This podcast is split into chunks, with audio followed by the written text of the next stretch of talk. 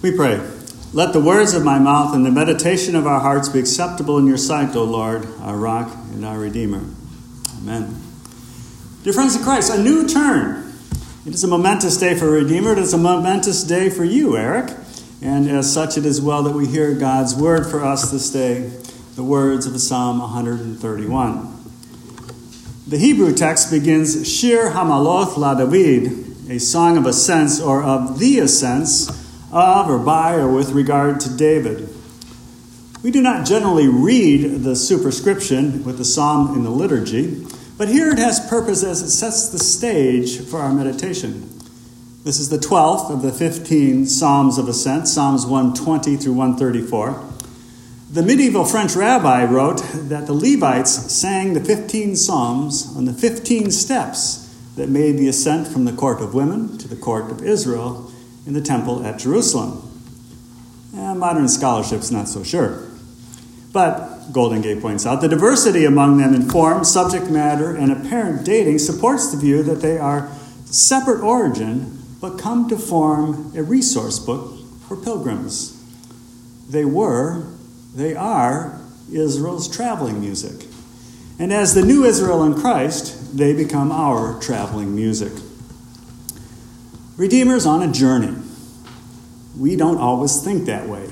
I mean, the campus isn't going anywhere, and most of us are not planning to move someplace permanently, but we are on a journey towards our heavenly home, and a little traveling music from Psalm 131 is helpful as we come today to a turn in the road, a new turn.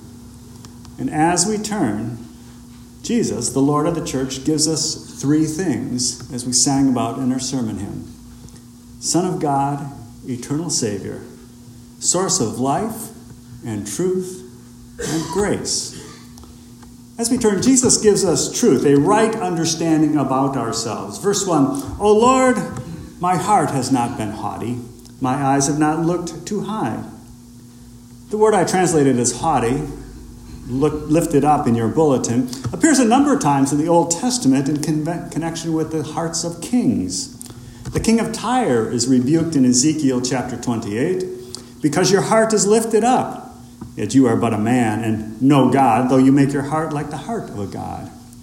The kings of Judah, Hezekiah because he was not grateful for being miraculously healed, and Uzziah before him when his lifted up heart led him to usurp the role of the priest and offer incense in the holy place. Being or becoming haughty or lifted up is a danger for us, for Redeemer, as we make this turn on our journey. It's dangerous, objectively speaking, because it suggests a challenge to the one who is lofty and high. Isaiah writes, The haughty look of man shall be brought low, and the lofty pride of men shall be humbled, and the Lord alone will be exalted in that day.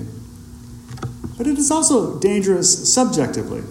It is almost impossible to be lofty and high without becoming people who see themselves as impressive and important, as godlets, to use Goldingay's rather unique turn of phrase. And St. Paul warns in Romans chapter 12 For by the grace given to me, I say to everyone among you not to think of himself more highly than he ought to think, but to think with sober judgment, each according to the measure of the faith that God has given him. Eric, take these words to heart, for you will experience numerous temptations to your pride as vicar and then as pastor. You will hear the confessions of God's people and pronounce the absolution. Do not confuse the office with the man. You will speak from this pulpit, yet it is not your words, but God's. With God's grace, you will preside over the 100th anniversary of Redeemer many temptations will come to have a heart that is lifted up. But look to Jesus. Hear the encouragement that St. Paul gives to the Philippians Have this mind among yourselves, which is yours in Christ Jesus, who, though he was in the form of God, did not count equality with God a thing to be grasped, but emptied himself by taking on the form of a servant. Jesus gives truth and an example The second half of verse 1 speaks of using that knowledge, that truth about ourselves that Jesus gives. The psalmist writes, I have not gone about among great things, among wonders beyond me. Our translation might give the impression that they, we are seeking to understand these things. But the real thrust of this section is the doing of great and marvelous things. The psalmist would caution us against ambitious pride. James Luther Mays observes this stance adopted is that of the calm and patient soul. Calm, because ultimately it does not have to depend on itself. And patient, because it does not believe that the present time is a prison. Close quote. Eric, as you turn and begin this vicarage journey, the temptation to pride will be there. You're beginning a challenging course of study that you'll have to integrate with your ongoing consulting work and not neglecting Michelle in the process. When success comes, it will be easy to take credit. To you and to Redeemer, I offer some 6th century advice from Martin of Braga, a town in present day Portugal. He wrote, Always value yourself least of all. And remember, whenever any good befalls you throughout your life, ascribe it all to God who gave it, not to yourselves who received it. Convincing yourself with these words of the Apostle Paul What have you that you have not received? And if you have received it, why do you boast as if you had not received it? As we turn on our journey, Jesus also gives us life. Verse 2 But I have calmed and quieted my soul, like a weaned child with its mother. Like a weaned child is my soul within me.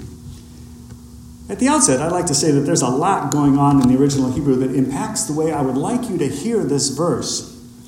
Robert Alter points out that there is some margin of doubt about the precise meaning of the two Hebrew verbs. The first sometimes has the sense of to level or to make even, which may be applicable here. And the second probably means to quiet. So we're fine tuning the meaning of some of the words, but even more importantly, Notice the repeated word not in your bulletin. Verse 2 begins with the fourth and climactic use of the same word, no, which marks a turn in the text. Not lifted up, not raised too high, not occupied with things too marvelous for me. No, rather I have conformed and stilled my spirit, like one nursed with its mother. So is my spirit nursed with me. We hear this description of a weaned child as one who no longer nurses at its mother's breast. And in Old Testament times, this was a recognized event in the life of a child. Genesis 28. And the child grew and was weaned, our word. And Abraham made a great feast on the day that Isaac was weaned. But a child that has matured beyond the point of this need of its mother does not really fit the sentiment of the verse. It seems to make more better sense to think of a child who has just come off the breast at the end of a feeding, one that is being weaned, but still strongly attached to its mother. And this gives rise to, to two rather remarkable connections. First, I deferred talking about the second half of the inscription until now. La David, by David, yeah, not terribly likely. Of David, a little more probable, but certainly about David as the quintessential king of Israel in Jerusalem. If that's the case, then the king is depicted as a docile infant in need of being burped? Really? Yeah, it is. The king receives his life and his vocation from God. So is my spirit nourished within me, as one, even the one sitting on the throne, reflects on his position before God, and in turn his responsibility to the people God has given him to shepherd. God gives life. Jesus gives life. This is the second connection we can make, placing ourselves into the psalm. The root word translated as wean has a second meaning. It means to requite, and that's a gospel word.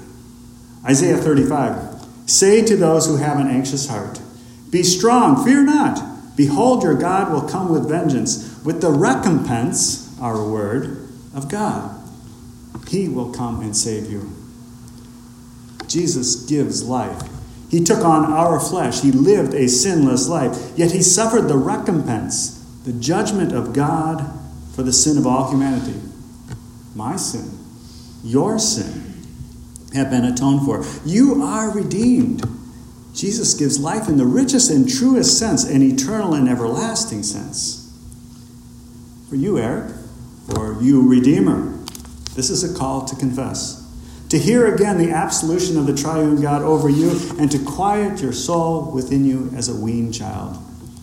It is the opportunity again today to come to this rail, to receive the true body and the true blood of Christ for the strengthening of your hearts for the days and the challenges ahead. As we sang earlier, Come, O Christ, and reign among us, King of love and Prince of peace. Hush the storms of strife and passion. Bid its cruel discord cease. By your patient years of toiling, by your silent hours of pain, quench our fevered thirst of pleasure, stem our selfish greed of gain. Jesus gives truth and life as we make this turn in our journey together. And finally, or in summary, Jesus gives us grace. Verse 3 Wait, O Israel, for Yahweh, from now on and forevermore. Mays suggests the genius of this brief, simple song is its use of the poignant picture of child and mother to evoke the personal and psychological reality of that theological expression hope in the Lord. To hope, to wait on God's grace, is foundational to the true Christian faith. Dear friends of Redeemer, we need God's grace as we make this turn, as we journey together. We need grace. We confess it. We celebrate it. But it cannot be only one word thick or one Sunday long. What do I mean? Well, grace given, the free salvation in Christ, grace received in water and word, in bread and wine, and the absolution pronounced, must be grace extended. What Paul says about with respect to communion in first letter to Corinth. For I received from the Lord what I also delivered to you, that the Lord Jesus, on the night that he was betrayed, took bread, etc. And again, with respect to the gospel. For I delivered to you as of first importance what I also received, that Christ died for our sins in accordance with the Scriptures. This attitude, these actions of Paul demonstrate more than just confession, they display a way of life one that we need to imitate. What we have received, we must deliver to the next generation, to the lost and the hurting in Tillamook and around the world. Yet in this endeavor, we will continually, grace will continually be necessary. We will make mistakes, find ourselves in need of forgiveness, and so we've come full circle to where we started. Jesus gives truth, a right understanding of ourselves. I will make mistakes. Our vicar will make mistakes. It will seem strange to no longer address him as Eric, but we owe him the respect due his new office to address him as vicar. And you, vicar, there is grace as well. Never despair of the love of God in Christ. His shed blood covers a multitude of sin. Run to him, take comfort in him as a weaned child with its mother. Yet grace is more than just second and third article gifts. Grace is also first article gifts that sustain our physical needs. Remember, in making this turn, Redeemer, that you've taken on more than you can afford in the short term. We make this turn in the confidence that God will provide. We, as the individual members of Redeemer, need to be faithful in our tithes and offerings. We need to be faithful in our prayers, knowing that even as we contribute, we recognize God's hand that provides for our every need of body and soul. So, Psalm 131 is a poignant picture of mother and child and God. As we close, I call to mind another story of mother and child the story of Hannah and Samuel and the God of Israel. You recall Hannah's disgrace before her rival and her anxious prayer for a child whom she would give back to the Lord. God heard her prayer, and the child Samuel was born. He would grow up to serve in the tabernacle, and as the last of the judges to anoint both Saul and David as king. He was, his was a faithful and honest service before God, an under shepherd of the good shepherd. Let us have the trust and confidence of Hannah that God will provide. Let us pray God's Holy Spirit upon our vicar that he will serve faithfully as Samuel did. And let us look to the triune God, Father, Son, and Holy Spirit, to guard and keep the church, his people, in the days and the years ahead, as he did in the days of Samuel. As we make this turn on our journey, Jesus gives truth and life and grace. Let this piece of traveling music, Psalm 131, be our song. Wait, O Redeemer. Hope, O Redeemer, in the Lord, from this time forth and forevermore. Amen. Now may the peace which surpasses all understanding guard your hearts and minds through faith in Christ Jesus to life everlasting.